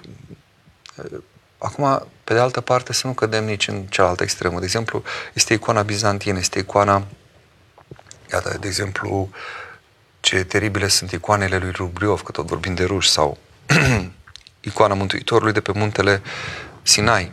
Mi se pare cea mai uh, cea mai uh, frumoasă icoană din lume și cu cea a lui Rubliov. Chipul Mântuitorului și nu mai zi de chipul Sfintei, de icoana Sfintei Treimi a lui Rubliov. Uh, cultivând această artă, sigur că uh, și modul acesta de, de, de uh, prezentare clar uh, întărim pe, pe credinciosul nostru și să știți că mulți sunt uimiți. Am, am avut de multe ori ocazia să ofer unor străini care nici măcar creștini nu erau și care când văd o icoană, o frescă teribilă, o, o biserică făcută într-un anumit fel, sunt impresionați. Sau o cântare uh, ortodoxă sau uh, o slujbă de mormântare. Am povestit la un moment dat, când am stat în Spania, am cunoscut un uh, catalan care studia în România uh, de vreo 2 ani și a intrat la un moment dat în București la întâmplare într-o biserică să, mă rog, avea niște căutări și era slujba mormântării. Și îi înțelegea deja foarte bine românește și l-a impresionat atât de mult cuvintele slujbei de mormântare, câte lucruri adânci sunt acolo, ce frumos e zugrăvită condiția omului și felul în care Dumnezeu îl cheamă și cum lucrează și chipul slavei tale sunt deși port ranele păcatelor. Iată ce formulare din slujba mormântării. Și s-a convertit după aceea. Deci a plâns toată slujba, nu știa cine e omul mormântat, nu plângea pentru persoana decedată, prohodită, ci îl atingeau cuvintele care erau ca pentru el. Uh, însă, ce vreau să zic, să nu cădem și în, uh, și în, extrema, în extrema de a considera că numai ce este strict canonic uh, respectă erminia, ca să vorbim de iconografie, sau e psaltică de nu știu care nivel, sau numai aceea este bun și restul nu. În, dacă vreți să faceți un inventar, vă invit să-l faceți, dar am așa, și am și mai multe, ca să zic, argumente și mărturii, uh, că veți găsi icoane, de exemplu, făcătoare de minuni, mai multe icoane uh, necanonice, ca să zic așa, în sensul că nu respectă într tot Erminia, nu sunt de bizantinismul acela, da? chipurile acelea transfigurate, cu lumina care din interior, zgrăvită, cu decât cele care sunt propriu-zis canonice și Dumnezeu lucrează, nu? inclusiv prin icoane litografiate, prin uh, și am, am, am mărturii, cum să zic, acum, din, din vremurile noastre, nu vorbim de vremurile de demult. Deci, uh, nici să ne punem într-o totul nădejdea. Important e, e harul Dumnezeu să lucreze și va lucra Dumnezeu. Tot uh, la mail rămân, între timp, uh, da, sunt întrebări? Bun. Le ne încadrăm în vreo 30-35 minute maxim. Cum pot ajuta un grup de persoane care sunt în înșelare, manipulate? Dacă Dumnezeu permite acest lucru, cât pot eu să intervin? Este mai bine doar să mă rog pentru ei? Uh, cu siguranță rugăciune de bază. Deci, în orice lucrare avem nevoie de rugăciune, să ne rugăm pentru cei pe care vrem să-i ajutăm să ajungă la uh, Dumnezeu cel viu și adevărat. Uh, însă în anumite situații e nevoie și de cuvânt, dar nu forțați. Vedeți cum zice, nu vă îngrijiți că o să vă dea Duhul ce să, să grăiți. Vedeți că sunt unii care poate mai pot primi ceva. Unora le mai poți vorbi în pilde, le mai poți da anumite exemple. La alții merge să dai mărturie din propria viață. Îl vezi că e, vezi că e pătimaș sau e uh, subjugat de ceva îi povestești ceva ce ai trăit tu, fără să-i dai de înțeles că, iată, hai să-ți arăt ce am făcut eu, că poate ești tu aminte. Nu. Din vorbă în vorbă, uite, eu am, eram într-o etapă, aveam cu tare. Uh, e foarte important și cuvântul. Da? Nu disprețuiți sau nu ignorați, nu minimalizați puterea cuvântului, a mărturisirii, a unor gânduri pe care vi le dă Dumnezeu, dar aici să fiți atentă. Nu știu de ce am impresia că persoana... Da, e persoana de sex feminin. Să fiți atentă să, uh, să nu riscați, să nu vă avântați cât nu puteți. Cât aveți încredințare în inimă, spuneți. Când nu, mai bine tăceți, nu forțați. Nu veniți cu argumente raționale, nu veniți cu că nu asta conving pe om. E o bătălie care nu, nu și are sensul. Sfântul Grigorie Palama zice că orice cuvânt poate fi contrazis de alt cuvânt. Cine poate să contrazică pe însuși cuvântul. Deci dacă eu îl trăiesc pe Hristos, pe cuvântul lui Dumnezeu să lășluiește într mine, El îmi va da cuvânt. Uh, nu ceartă pe cuvinte. Kant, de care am pomenit iarăși, spune că rațiunea ajunge în uh, stare de antinomie. Uh, până, ea merge până la un punct. Poate prin categoriile ei să înțeleagă lucrurile și ajunge în punctul în care cu aceeași forță susține o teză și opusul ei, adică antiteza. Și asta se cheamă antinomie. Deci nu despre asta este vorba, ci despre puterea care dă Duhul. Dar să vă sfătuiți și cu duhovnicul și la mail mai avem o întrebare și apoi intrăm pe flux. Cineva spunea că România întruchipează pe idiotul lui Dostoevski în raport cu statele ce ne înconjoară. E nevoie să fim idioți în ochii lumii ca să fim înțelepți înaintea lui Dumnezeu?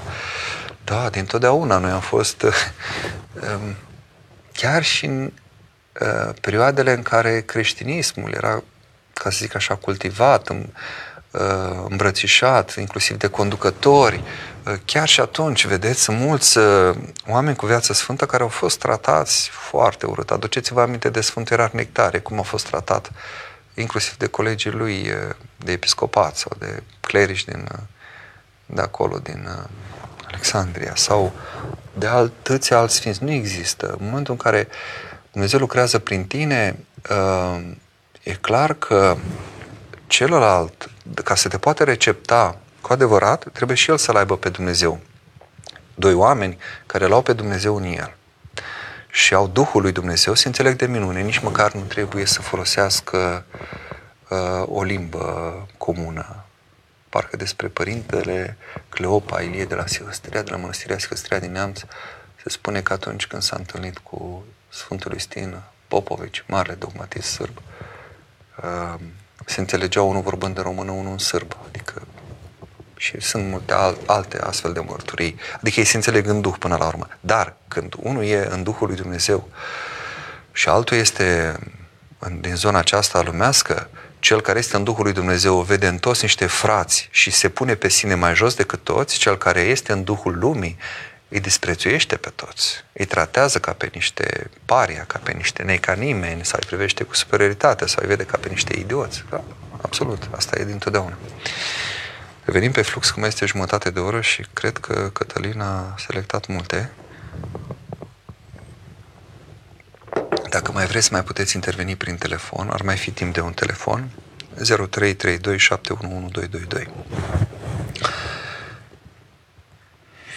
Ioana, mulțumim mult, părinte, foarte folositor, e dureros că nu mai avem aproape deloc încredere sau dragoste pentru viața veșnică. Auzim așa de des, suntem la rugăciune numai pentru cele trupești. Cu adevărat. Cu adevărat și uh, te uiți și pe pomelice ce pune lumea. Pentru sănătate. Normal. Sigur, nu zicem că e ceva normal. Și când zice sănătate, de ce zice sănătatea trupului sau când are o boală sau pentru uh, o reușită undeva, la un examen, într-o afacere, pentru o relație mai bună cu cineva. Sunt lucruri firești, e adevărat. Uh, rar ori vei găsi roaba lui Dumnezeu. Iată, Ioana se roagă ca să-i dea Dumnezeu duh de pocăință, să-i dea zdrobire de inimă, să-i dea darul lacrimilor.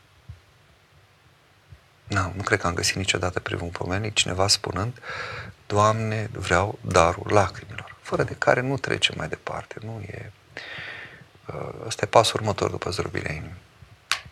Așa este, Ioana. să insistăm noi, să nu judecăm pe alții. E dureros, adică luăm ca o durere și ne asumăm. E durerea noastră pentru că noi facem așa, nu ceilalți. Tot timpul să, să mă acuz pe mine să-mi văd păcatul meu. Nicoleta Sarmuna Părinte, referitor la interpretarea semnelor sau viselor, totuși de multe ori Dumnezeu sau Maica Domnului a transmis anumite mesaje numai anumitor oameni. Noi oamenii de rând obișnuiți avem anumite vise. Este bine să încercăm a le înțelege sensul. E o discuție mai largă, sigur că visele dau, ca să zic așa, seamă despre o realitate pe care noi o trăim și cel mai adesea o negăm, o refuzăm. De multe ori în vis se întâmplă ceea ce noi nu permite. Noi ne cenzurăm ne, în viața conștientă, reală, în vis lucrurile se declanșează și atunci lucruri nerezolvate, lucruri în adâncul nostru, ceea ce unii numesc subconștient, inconștient, cum vrei, vin și uh, cu bucăți din realitate și cu se, se întâmplă tot felul de lucruri. Mă rog, despre vise puteți citi, puteți găsi suficiente informații. Însă, uh, tot timpul eu trebuie să văd în vis o formă de autocunoaștere, pentru că eu, ca om, uh, pe drumul acesta al căutării lui Dumnezeu, al unei vieți duhovnicești, mă poticnesc. Mi-este greu să accept lucruri despre mine. Dacă unul zice, ah, ești cam bârfitor, nu e adevărat. Eu bârfitor? Dar nu, dar eu nu fac decât să spun ceea ce văd. Este o realitate. Eu vorbesc, povestesc ceea ce am văzut. E o relatare, nu e bârf. Neg asta. În loc să zic, da, Doamne, dar dacă cu adevărat prin acesta mi-ai zis că eu, de fapt, mă dedau bârfe, ia să-mi socotesc cuvintele, ia să văd, oare în toate cuvintele când vorbesc despre cineva, este compasiune, este milă, este durere sau este judecată, ascunsă, fardată, finuță, delicat. Deci eu sunt în bârfă, în clevetire. Am dat un exemplu și sunt multe alte lucruri. Și atunci, în vis, pot să apară lucruri pe care refuz să le văd uh, despre mine. Eu pe asta m-aș concentra. Nu pe um, ceea ce se anunță.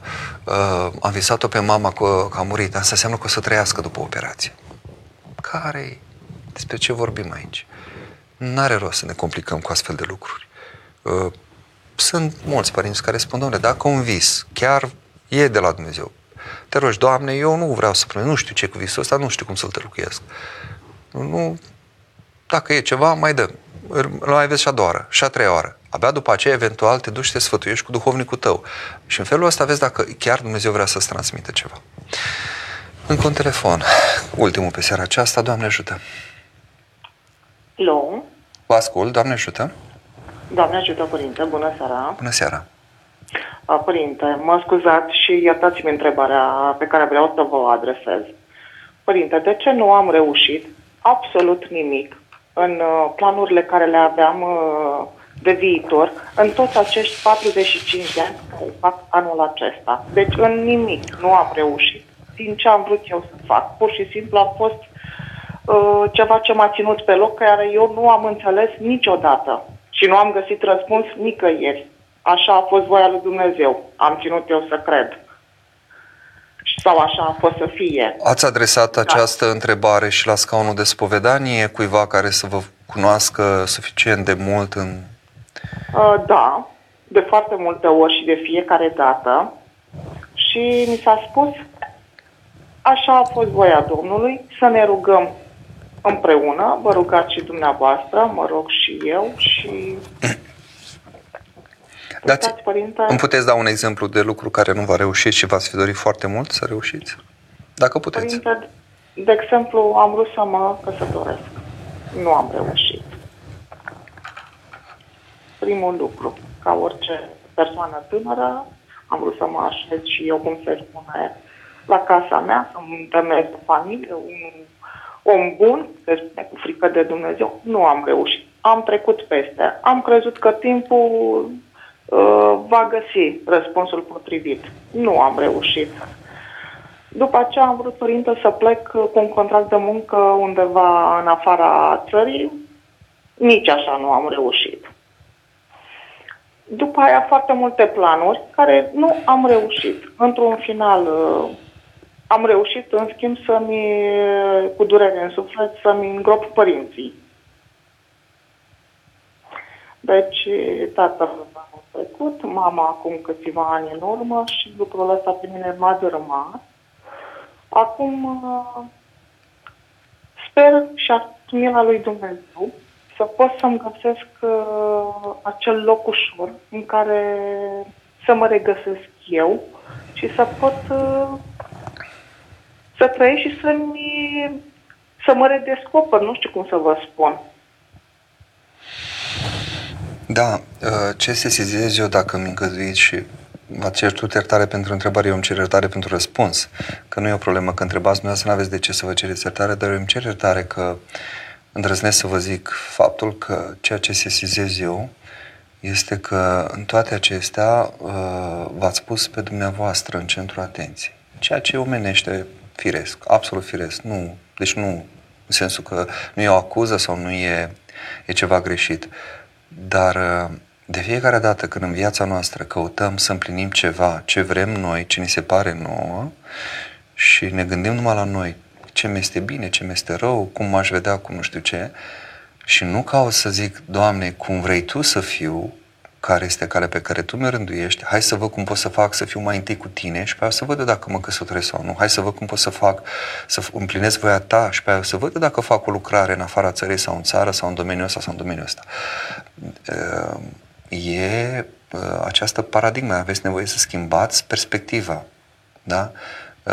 are Florenski, tot vorbind de ruși în seara asta, Pavel Florescu, o lucrare se cheamă Perspectiva inversă. Inversați perspectiva puneți-L pe Dumnezeu acolo, n-are cum să nu vă mânghe, n-are cum. Cuvântul acesta ar trebui să vi-l puneți undeva și să-l citiți de 100 de ori pe zi. Acela, căutați mai întâi împărăția lui Dumnezeu și toate celelalte vi se vor adăuga vouă. Până nu ajungeți să, să primiți cuvântul ăsta până în fiecare celulă și să-l credeți, nu o să puteți să vă, să vă eliberați și să, să faceți ceea ce cu adevărat vă este rânduit de Dumnezeu. Cu siguranță Dumnezeu are planuri mari, cu siguranță vă așteaptă lucruri incredibile. Uh, însă ați încercat să-l, să-l, să-l puneți pe Dumnezeu, să-l forțați să, să facă ceva. Sau ați pus, cum zice românul, uh, căruța înaintea cailor. Hai mai întâi să-L avem pe Dumnezeu, hai mai întâi, că până n-am pacea aia, nu pot să fac. Eu vă spun din, din experiență personală.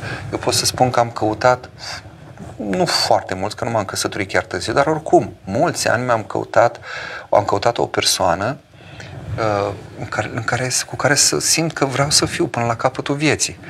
Și când am zis, gata, nu mă mai interesează, pur și simplu, nu mă interesează decât să fiu cu Dumnezeu, cu programul meu, cu rugăciune, cu ce aveam de făcut, cu studii, cu... Uh, nu m-a interesat absolut nimic. Eram în pace, eram liniștit, eram împăcat. Atunci mi-am cunoscut viitoarea soție pe care eu, eu am mai spus-o cu alte ocazii. Cu un an înainte o întâlnisem la un eveniment similar, la ziua unei colege comune, colegă cu ea de serviciu, colegă de mine cu facultate, uh, nici n-am băgat-o în seamă. Deci, iată, aveam perechea, am cunoscut-o, am văzut-o, n-am avut ochi pentru ea, nici nu mi-aduceam aminte, și deși era un grup destul de restrâns, nu erau chiar foarte mulți la acea zi de naștere. Ei, imediat ce eu m-am detașat de toate și am zis, Doamne, fie voia ta, nu mă interesează să fiu cu tine, eu vreau să dau la teologie. Atunci eram pe finalul facultății de filosofie, mă făcusem și studii politehnice, aveam o vârstă. Imediat am văzut-o, din prima am sesizat-o, din cum am intrat în încăpere, imediat am intrat în vorbă, imediat s-au legat lucrurile, în șase luni eram căsătoriți. De asta nu vă spun din cărți, vă spun din viață.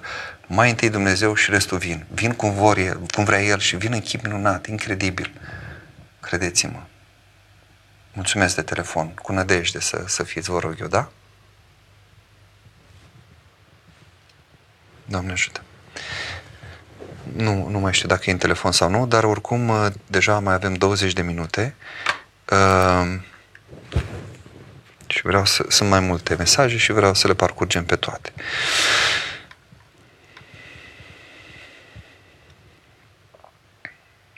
Pavel, Doamne, ăștia părinte, este păcat dacă mă opresc din citirea psaltirii? Nu văd de ce să vă opriți. Adică, de ce v-ați opri? Știu că sunt oameni care uh, se tem, uh, au tot felul de ispite, de, nu, nu, cu mai multă rugăciune, cu mai multă spovedanie, cu binecuvântarea duhovnicului, insistați, nu vă lăsați, nu, nu vă opriți. Claudia, mă bucur că am prilejul să vă ascult. Aș vrea să vă întreb, cum credeți că am putea explica pe înțelesul copiilor de 10 ani și fără a le provoca o frică exagerată sfârșitul lumii.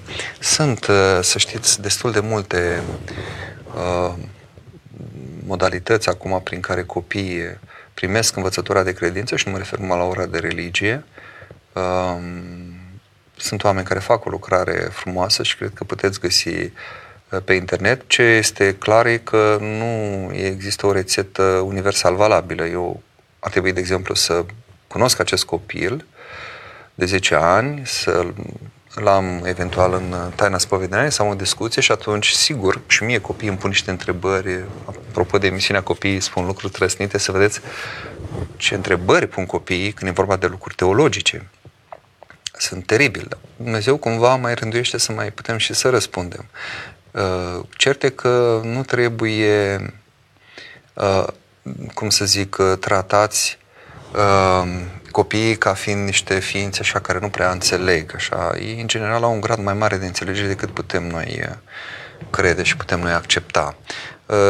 Deci eu de asta aș căuta în locul dumneavoastră un, fie un părinte mai blând, fie Uh, cineva pe care îl simțiți poate în jur, îl vedeți cu anumită harism. De exemplu, noi la Talpalare avem un om care face lucrare catehetică teribilă, foarte încântați părinții de cum lucrează cu copii crescuți în biserică, oricum învățați, oricum care se împărtășesc de mici, care au o anumită rânduială, vin la slujbe, dar care aveau și eu și părintele Vladislav cu care slujesc, stăm cu ei, discutăm, dar iată un like care face o lucrare foarte frumoasă și le explică anumite lucruri și felul în care pune problema.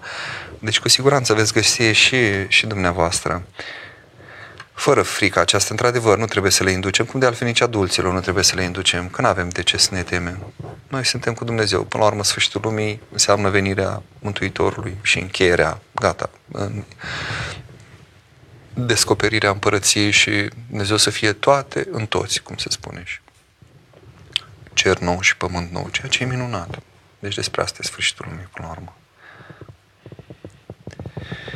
Credeți că am putea folosi aceste vremuri pentru a ne întări identitatea de creștin în adevăratul sens al cuvântului, să ne asumăm suferința omenească, să nu ne mai dorim nimic pentru lumea aceasta? Absolut.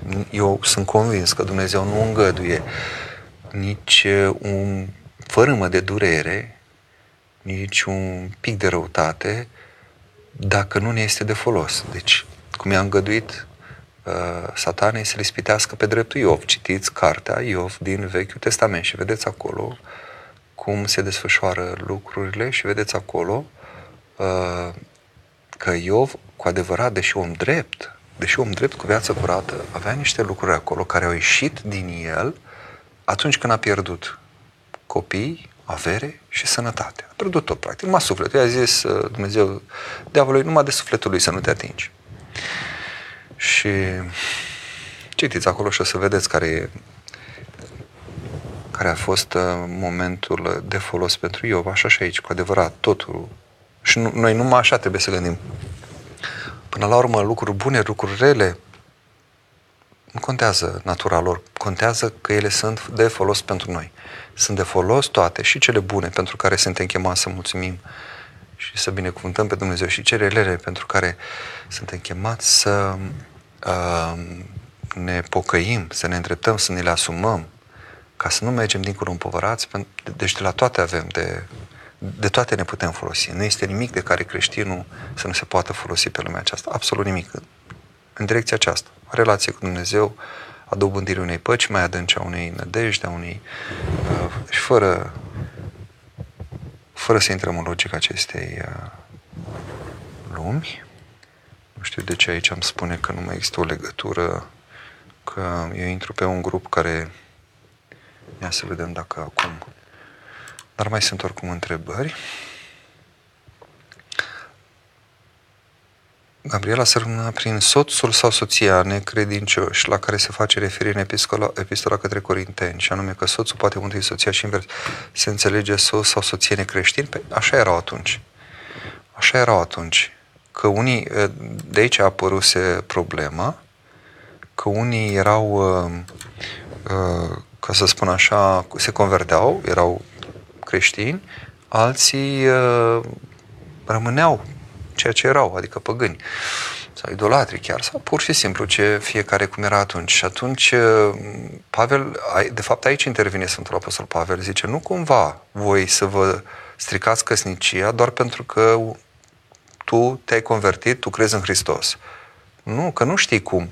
Prin tine, femeie credincioasă, se, se, se simțește, se mântuiește, adică poate fi adus uh, la, la Dumnezeu soțul necredincios, păgân sau ce era, sau invers, prin bărbatul credincios, femeia necredincioasă. Deci, uh, că, din păcate, e o mentalitate care a ajuns până în zilele noastre. Când uh, unul se convertește, vine cu o forță teribilă și dintr-o dată spune că, iată, uh, eu m-am convertit, eu merg la biserică, dar soțul sau soția nu cred, nu vor, nu vor să vină la spovedie, nu vrea să facă asta. Eu nu pot să trăiesc așa. Eu am nevoie de relație, eu aș vrea să mergem împreună, să ne spovedim. Nu puneți povara aceasta, nu forțați lucrurile, că nu așa vrea Dumnezeu să câștige sufletele. Arată tu că prin credința ta ai dobândit o răbdare mai mare, o jerfă mai mare, o dragoste desăvârșită și copleșește pe celălalt cu aceste lucruri și inima lui ușor, ușor va veni și va zice, iată, văd schimbarea în partenerul meu, văd la soțul sau la soția mea ceva minunat, vreau și eu asta. Se, se vor lăsa inspira, sigur, sunt care s-au îndrăgit, sunt atâtea vezi de sfinți, sunt care unii s-au îndrăgit inclusiv până la a-și da soțul sau soția la, spre moarte, nu dând-o prigonitorilor. Dar oricum, nu, nu schimbăm. Deci atitudinea noastră este aceea. Noi, noi suntem constanți, indiferent de reacția lor. Am reușit să refac aici un pic cu legătura. 10 minute mai avem. Imediat terminăm. Ioan, în a doua epistola Sfântului Ioan, Ni se recomandă să nu spunem bun venit celui de altă credință, fiindcă altfel le facem părtași la faptele lui. Există limite ale dialogului binevoitor cu ceilalți. La ce vă referiți? Dați-mi link În care, ce anume, nu n-am acum să mă uit, dați-mi exact citatul. El, la Dostoevski, a fost profet, eu știu că e scriitor bun, dar nu profet. De unde știm că a primit har de la Dumnezeu? Ce dovezi avem sau presupuneți? Ați avansat o idee foarte periculoasă și smintiți când aceste profeții nu sunt recunoscute de un sinod verificate, căutăm mângâiere, întărire, călăuzire, nu profeții. Așa este. Păi asta am și spus, că nu am și îndemnat la început, dacă ați ascultat toată emisiunea, poate ați intrat la un moment dat. Uh, și am precizat că termenul de profeții nu îl folosesc acum când vorbesc de Dostoevski sau când vorbesc de, nu știu, un artist genial uh, care are o lucrare. Deci, ca, ca, ca dimensiune profetică, ca fel de a uh, releva ceva din, uh, din condiția umană, din mersul acestei lumi și de a-l pune în lumina aceasta a relației cu Dumnezeu. În sensul acesta este și este profetic. Deci, vă rog eu, citiți legenda Marelui Inchizitor și dacă nu o să găsiți în, în această lucrare, deci scrisă că, hă, cu multă vreme înainte, da, ă, mai bine de un secol și jumătate, deci ă, să găsiți lucruri care se întâmplă acum. Să vedeți în discursul Marelui Inchizitor ă, atitudini și mentalități cultivate în zilele noastre. Deci, da, Dumnezeu lucrează nu vorbesc de profeții valide, dar câte profeții sunt validate de sinoade? Hai, spuneți-mi și mie. Dați-mi o profeție validată de un sinod. Avem cartea Apocalipsei, care este revelarea, nu? Apocalipsa asta înseamnă. Și uh, ea este carte canonică în, uh, în biserică, dar în rest, ce profeții au fost validate de sinod, de sinoade? Profeții așa, nu știu, a Sfântului Paisia Ghioritu, a mergem mai înainte. Deci nu, nu, se, nu se pune problema, tocmai pentru că e un teren foarte, foarte delicat aici. Tocmai de asta am zis că nu, nu asta insistă, nu căutăm semne și minuni, nu despre asta este vorba. Deci nu, nu văd în ce constă sminteala, dar iertați-mă dacă v-am smitit. Vă rog, mai ascultați și mă bucur că ați dat acest mesaj când dați șansa să mai lămuresc ceva și poate că încă a mai rămas ceva nelămurit și cer și celorlalți să, să, să caute să înțeleagă intenția mea și lucrurile așa cum le-am prezentat. Nu, uh, nu în litera lor, că nu, eu nu vorbesc aici despre Dostoevski, că nu-i canonizat, nu-i sfânt, nu-i... Dar e un om inspirat, e un om credincios, e un reper. Și spun atâția oameni, oameni cu viață sfântă, vorbesc despre el ca despre un om. Sau se raportează la el, la lucrările lui, ca la lucrări în care el vorbește foarte adânc și foarte bine problematizează condiția omului și multe lucruri care țin de relația omului cu Dumnezeu. Mai avem 5 minute. Mădălin Părinte, de ce actul creației este prezentat în mod succesiv în Cartea Facerii, cu toate că Dumnezeu are puterea de a le face dintr-o dată pe toate, așa cum argumentează și școala alexandrină. Multe din din Cartea Facerii, mai ales, dar și din celelalte care se întâmplă, sunt uh, prezentate pe măsura înțelegerii noastre. Când, vă, când vorbim de Dumnezeu că se coboară să vadă dacă e adevărat ce se spune despre Sodoma, nu vă închipuiți că Dumnezeu nu știa ce se întâmplă în Sodoma. Când vorbești despre uh, Dumnezeu care se ridică, care uh, se mânie, care uh, vorbim despre un limbaj uh, antropo, antropo, iertați-mă că sunt uh, antropomorfizat, adică uh, adus pe înțeles omului. Eu văd ca și mine, cum ar face el ca un om care are ochi, gură, atitudini, stări, caută, vine, pleacă. Dar Dumnezeu nu e așa. Adică e o adaptare a limbajului. Pe, și așa n-am înțeles, puțin am înțeles sau înțelegem noi din Cartea Facerii. Nu în sensul că nu are puterea de, de, a, de a le face, dar și gradația aceasta, de exemplu, ce vine să ne arate? Că omul este încununarea creației. Da? Toate s-au făcut pentru om.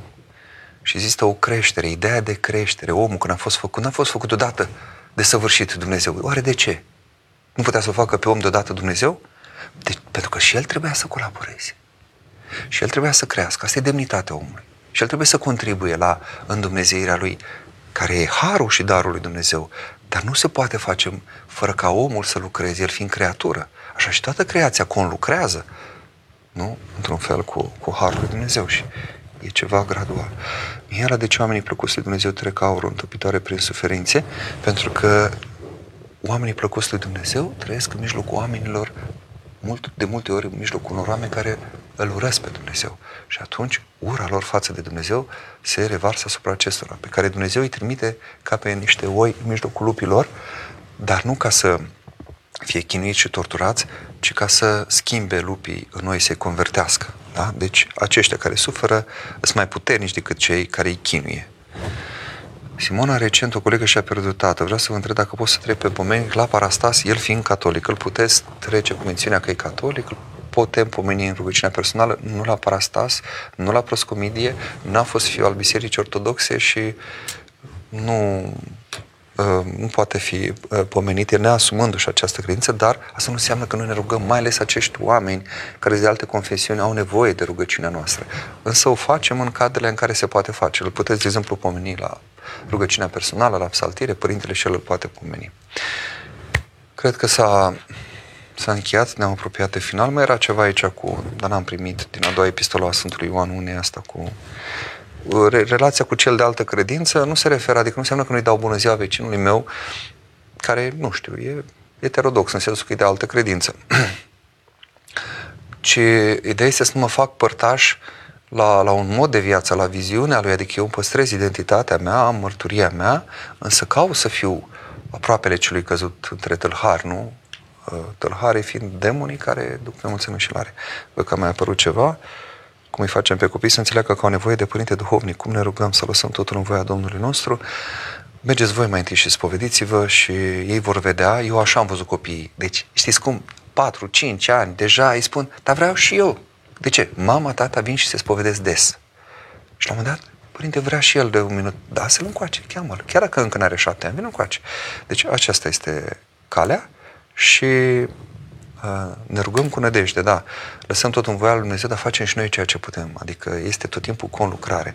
Nu este parămăleață în gura lui nătăfleață, ci este ceea ce eu pot pune, pot eu să mă deschid, tot cu puterea lui, tot din darurile lui fac și asta, dar este conlucrare cu el, este și partea mea, aceasta deschidere a bunăvoinței, a, a silirii, că este o silire a noastră ca să putem să primim pe Dumnezeu. Mulțumesc tare mult, ne vedem săptămâna viitoare tot marți de la ora 20, vreme de două ore, Doamne ajută.